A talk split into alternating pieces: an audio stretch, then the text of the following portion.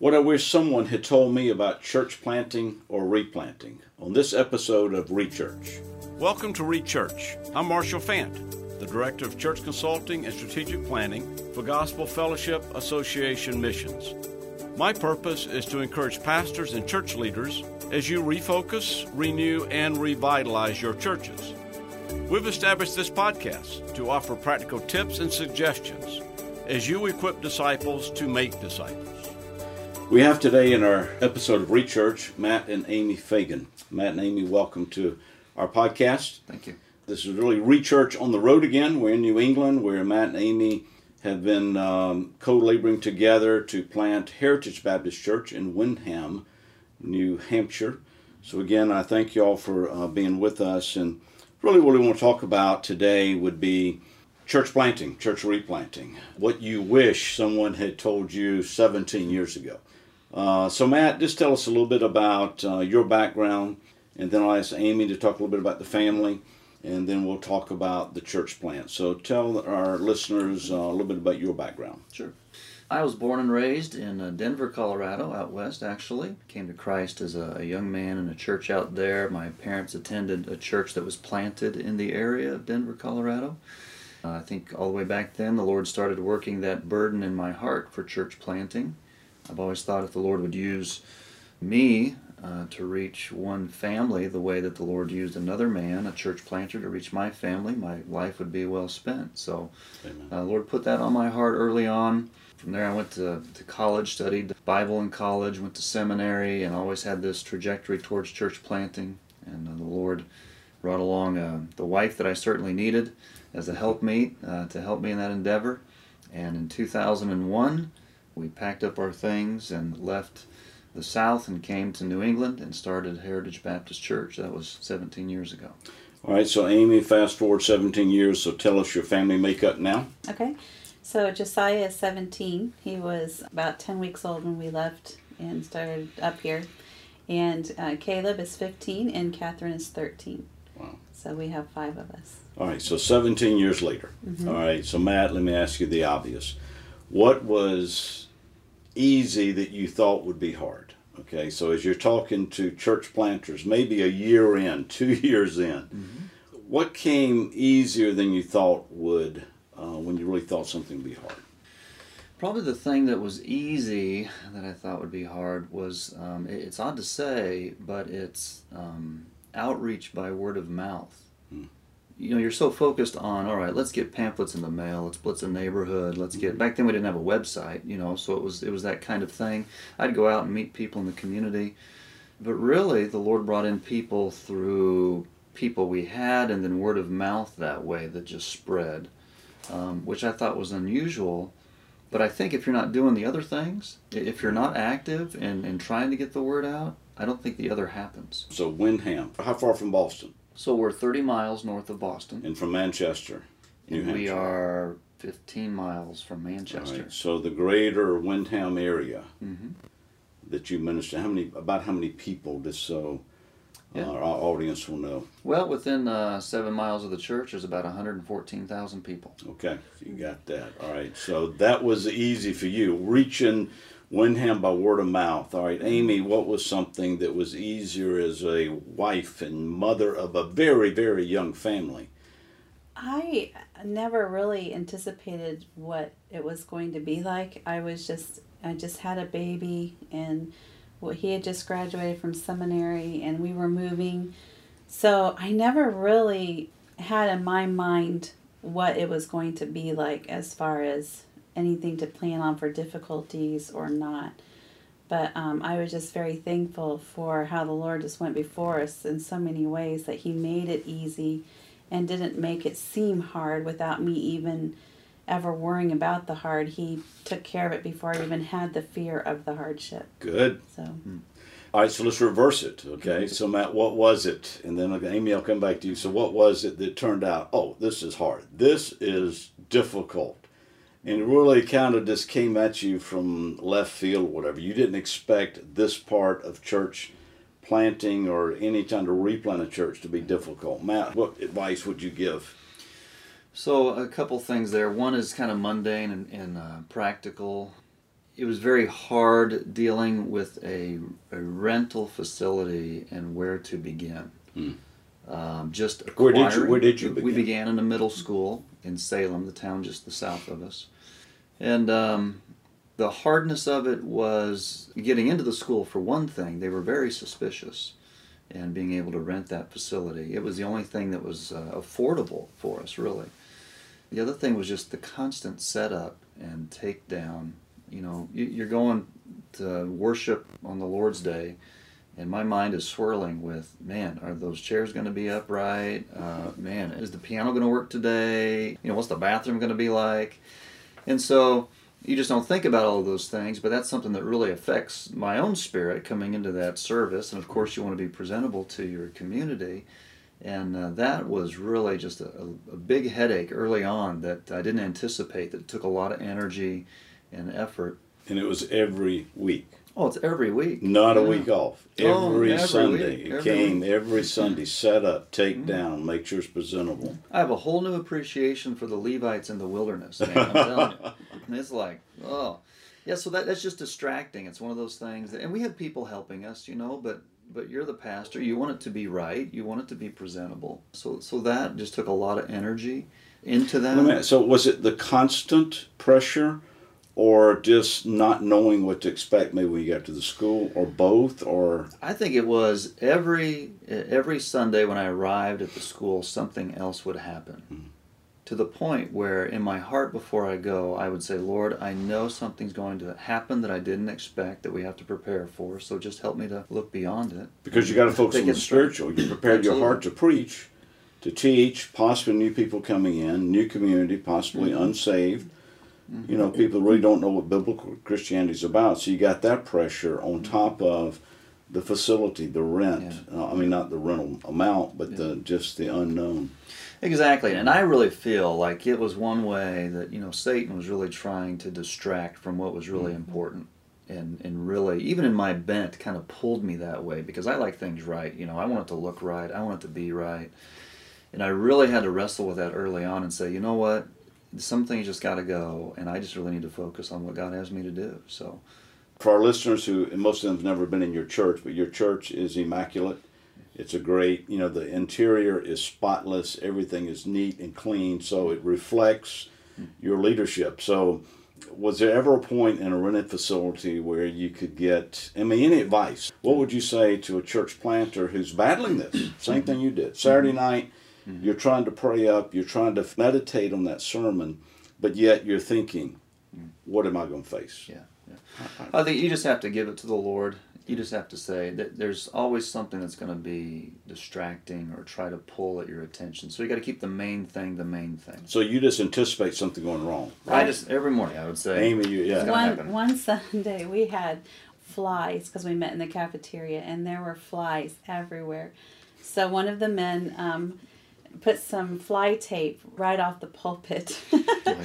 So you had this fly tape and all these flies going and getting stuck, right? And he it's like just, a show, right? okay, there's a secondary show here. That, right? So that was just so not like him, but he was able to just focus, and it was just little things like that that. But we, today we, we can look back. back we can oh, look yeah. back and encourage others through it, right? That's right. Those things happen, you know, and you just roll with it and say, well, in spite of me and in spite of all of this, you know, the Lord's doing something. It's the Lord doing it. Yeah. Mm-hmm. All right, Amy. What about you? What was what were those moments of fatigue, of uh, hardship? I think the immediate hardship was the maybe the lack of fellowship and the loneliness because as we moved here a lot of the pastors in the area would uh, want to take him to lunch and want to show him the area and we had just been down at college uh, with so many friends and mentors and i think going for a long time and then going from that to being a new mom and and going from having people who i could look to and watch to now being the one that was watched. I think that was a hard adjustment for me. Just yeah, I don't want to get too way. personal here, but how old were you? So our listeners to know at that time um, you I were 30, 29. So 29 to 30. Mm-hmm. Okay. That helps our listeners mm-hmm. understand So I was that, older that in the fact of having children or, you know, than a lot of people start out, but I was very immature in that way because I had never really All right. So can we just expand on that a little bit. So I mm-hmm. know a lot of ladies, pastors' wives, especially in a church plant revitalization where your husband is the only staff person. Mm-hmm. And he's putting all his efforts as much as he can to the church. He's not neglecting the family. Mm-hmm. But I know they're lonely hours for the wife. So, how would you encourage ladies listening to this whose husbands may be in that position and they find themselves exactly where you are?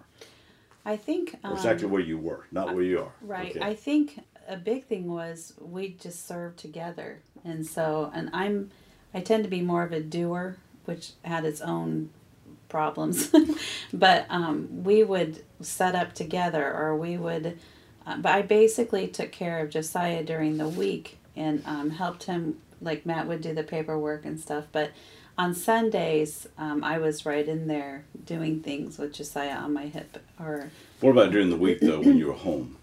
during the week i did have my sister here so that was helpful they came to help us church plant so that was helpful but it was mainly just caring for my home and um, being there if matt needed me to do anything So, your core, Matt, go back now. Your core, was this a daughter church plant? I, I know you went out from under GFA, which is the mission board that sponsors this podcast. So, they helped you financially. Yes. But was there um, a, a church that you had a mentor at close by, or Yes, so I, I had uh, been an intern for three summers at the Trinity Baptist in Concord. which is Um, how far away? That's 40 minutes from But here. totally the New England culture, right? yes. Okay. Yes. So, So, three summers you were an yeah, intern. Yeah, so that's how I got to know New England and the, the needs of New England. And so that was technically our sending church, and they had uh, actually one family, two families that were coming from our area down here and making the drive up there to the to the church, and those two families uh, started with us and helped us out. So we also had support from other New England churches, missionary support. We did a little deputation, you could call it, in the two or three months before we moved here, and I gathered some more uh, support that way. But most of it was, you know, support and mentoring from uh, from Trinity and Concord. All right, two more questions I want you to address. Number one, Matt, I want you to talk to us about maybe the first series of messages that if you had to preach them again to as you're launching a church plant or replant revitalization, what you've really found. I've heard you preach, you're an expositor. So you exposit the word, you teach that way. And then Amy, I want to come back to you and just talk about the impact of church planting. 17 years later, how have you seen that impact upon your family? Okay, so Matt, let's talk about preaching. Okay. I know you love to preach. Uh, Yeah. So, retrospect, So if I had to do it over yeah, again, if you had to do it over again, yeah, where would you start? Yeah, I would preach through the book of Ephesians. Okay, um, why? Right off the bat, Yep. because it is the book that tells us about the church, and the church is God's idea. And I don't think people understand that. You know, in our consumer society, it's well, if this church has what I like, then, you know, or, or they're tied to some other religious organization that maybe isn't local church. And I think I would really emphasize the fact that the church is God's idea. It's for God's glory. And here's how we glorify God in something as simple as 13 people meeting in a cafeteria in the middle school and With fly paper beside the pulpit. Yeah, yeah. That, that it oftentimes looks very simple, uh, Mm-hmm. but that's what gives God glory. I would go back through that. And then, you know, when you get to the end of Ephesians, there's just so much practical instruction that's going to hit people right where they live. And it's living out the gospel together in a community. I have preached through Ephesians since I've been here. I wish I'd started earlier. Okay. Um, but I, I would start there just so that everyone is with you. Uh, I, I would do something though that I did to begin with. When I started, uh, my first you know month, month and a half were just really evangelistic messages. I didn't know all the people that I had with me. We had visitors every week, and I wanted to make sure that the gospel was going forth every week. And not that it doesn't now, but but that was the the main emphasis. Because you're in a largely unchurched, unsaved area. yes, So anyone coming in, there's a high percentage they don't know the Lord. absolutely. And again, I've seen your church makeup, and it's mm-hmm. great to talk to those that have come to Christ here and just mm-hmm. rejoicing. Mm-hmm. And in fact, God called y'all here. And again, uh, I've had that privilege of hearing those testimonies, so it's wonderful to hear that. Okay, Amy, talk to us 17 years later. Uh, if you were talking to um, a mother, uh, a wife, you could say these are the great impacts upon our life of answering God's call as a church planter, replant, or revitalization. How have you seen that impact your family? Well, I was thinking that it was um, has been a, a privilege that our kids have grown up in a church planting family, and that our life um, isn't church isn't something we just do on Sundays or Wednesdays, but it is it is our life. And our kids have been reared serving in the church. And it's not something where we expect the church to be a blessing to us but they have been reared living the servant life. And i think that that has been the best impact on them to get involved with us. And it's not something that we do just a few hours out of the week. They they set up they clean up they do a lot. And i think that that has been a huge blessing for their character. And they've not always enjoyed it. But um, i feel like it is our life and it is not something that is added to but they've grown up serving and we've really tried to put forth that philippians 2 mentality with them is that to be christ-like we are to be humble and serve and um, i feel like it's been a great blessing and, and great character builder for them to have the privilege of living in a, a family of a church planter. Yeah, it's great to hear that. And again, I'm Marshall Fant with GFA Missions. I'm interviewing Matt and Amy Fagan with Heritage Baptist Church in Windham, New Hampshire. So, Amy, let me ask you this. I mean, and Matt, please comment as well. Again, I've been around your family, I've been around your church uh, long enough to see your children have drawn other young families mm. with like mindedness. Is that, wouldn't you agree with that? So I think that your age when you planted Heritage Baptist Church, y'all were the prime age because mm-hmm. you had young children and you're going to draw families. Would you agree with that? Comment on that? Mm-hmm. There was a time. What was the age? We had how many kids from fifth grade and under? Yeah, there was a time where half of our church was fifth grade and under. Which were the age of your children? yes. Right. Okay. Right. So you can tell young men, hey, this is a great time mm-hmm. to be doing what you're doing. Mm-hmm. Okay. Yeah. Uh, any other comments about the impact on your family? And I know there's certain stresses we all deal with, yeah, yeah. But I want to encourage uh, other young families to consider what y'all have done in a pattern. Matt, if a young church planter is struggling, would you give him your email address now? Yeah, my email is uh, rev, like Reverend, uh, mpf, like Matthew Paul Fagan, at gmail.com.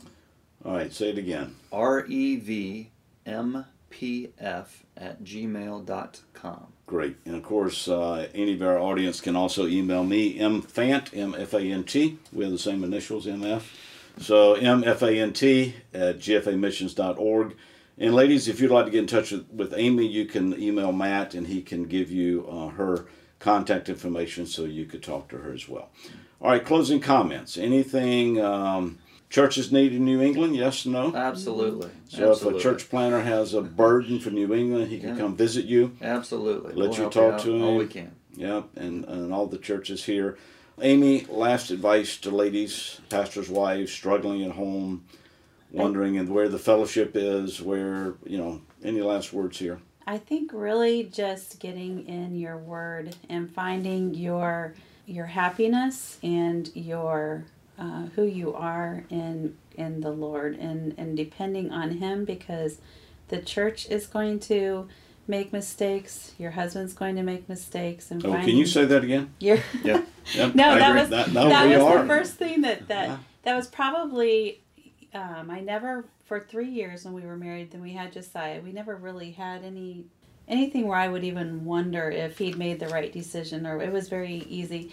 But once the church started, that's where I, I really had to realize I had to trust God and mm. not just put my trust in Matt, but that I did have to trust Matt, and he is the gift to the church, and um, just just leave it at that. So just finding your identity in, in who you are in Christ, and not yourself or your husband. And you know, again, I, I appreciate you because y'all are a team. Mm-hmm. I mean, it's very obvious that Matt and Amy, you're a team pleasing God together with your children as well. But I think it's so important to understand, and again, for our listeners, I know Matt very well. I'm sure that if Amy sat down and talked to Matt, he would listen. I think it's important we as pastors listen to our wives, to understand they see things we don't, and uh, it is a team. Um, I'm sure your prayer life was never like it was during those days, and that did not. I mean, right, and that is yeah. built for a vibrant prayer mm-hmm. life today. Yeah. And the struggles never stop. Every church at every season has challenges. I know right now you're out of space. You have no more space here. You're trying to do a building program and and somehow find a space to put people right. So I mean, every season of ministry has different pressures. Mm-hmm. So again, today I want to thank GFA Missions for sponsoring this mm-hmm. podcast. Again, Matt and Amy went out uh, financially supported through GFA's church planting program. Uh, Sarah Hartwig is back in the office who will tweak our, our conversation here. Sarah, thank you for your ministry to all of us uh, through the podcast. But again, uh, Matt and Amy Fagan, Heritage Baptist Church, Windham, New Hampshire. Thank you for being with us. Thank you. It's our pleasure. You're listening to Rechurch, a podcast of Gospel Fellowship Association Missions. If you would like more information about our ministry or how we may assist you and your church, visit us at gfamissions.org/consulting.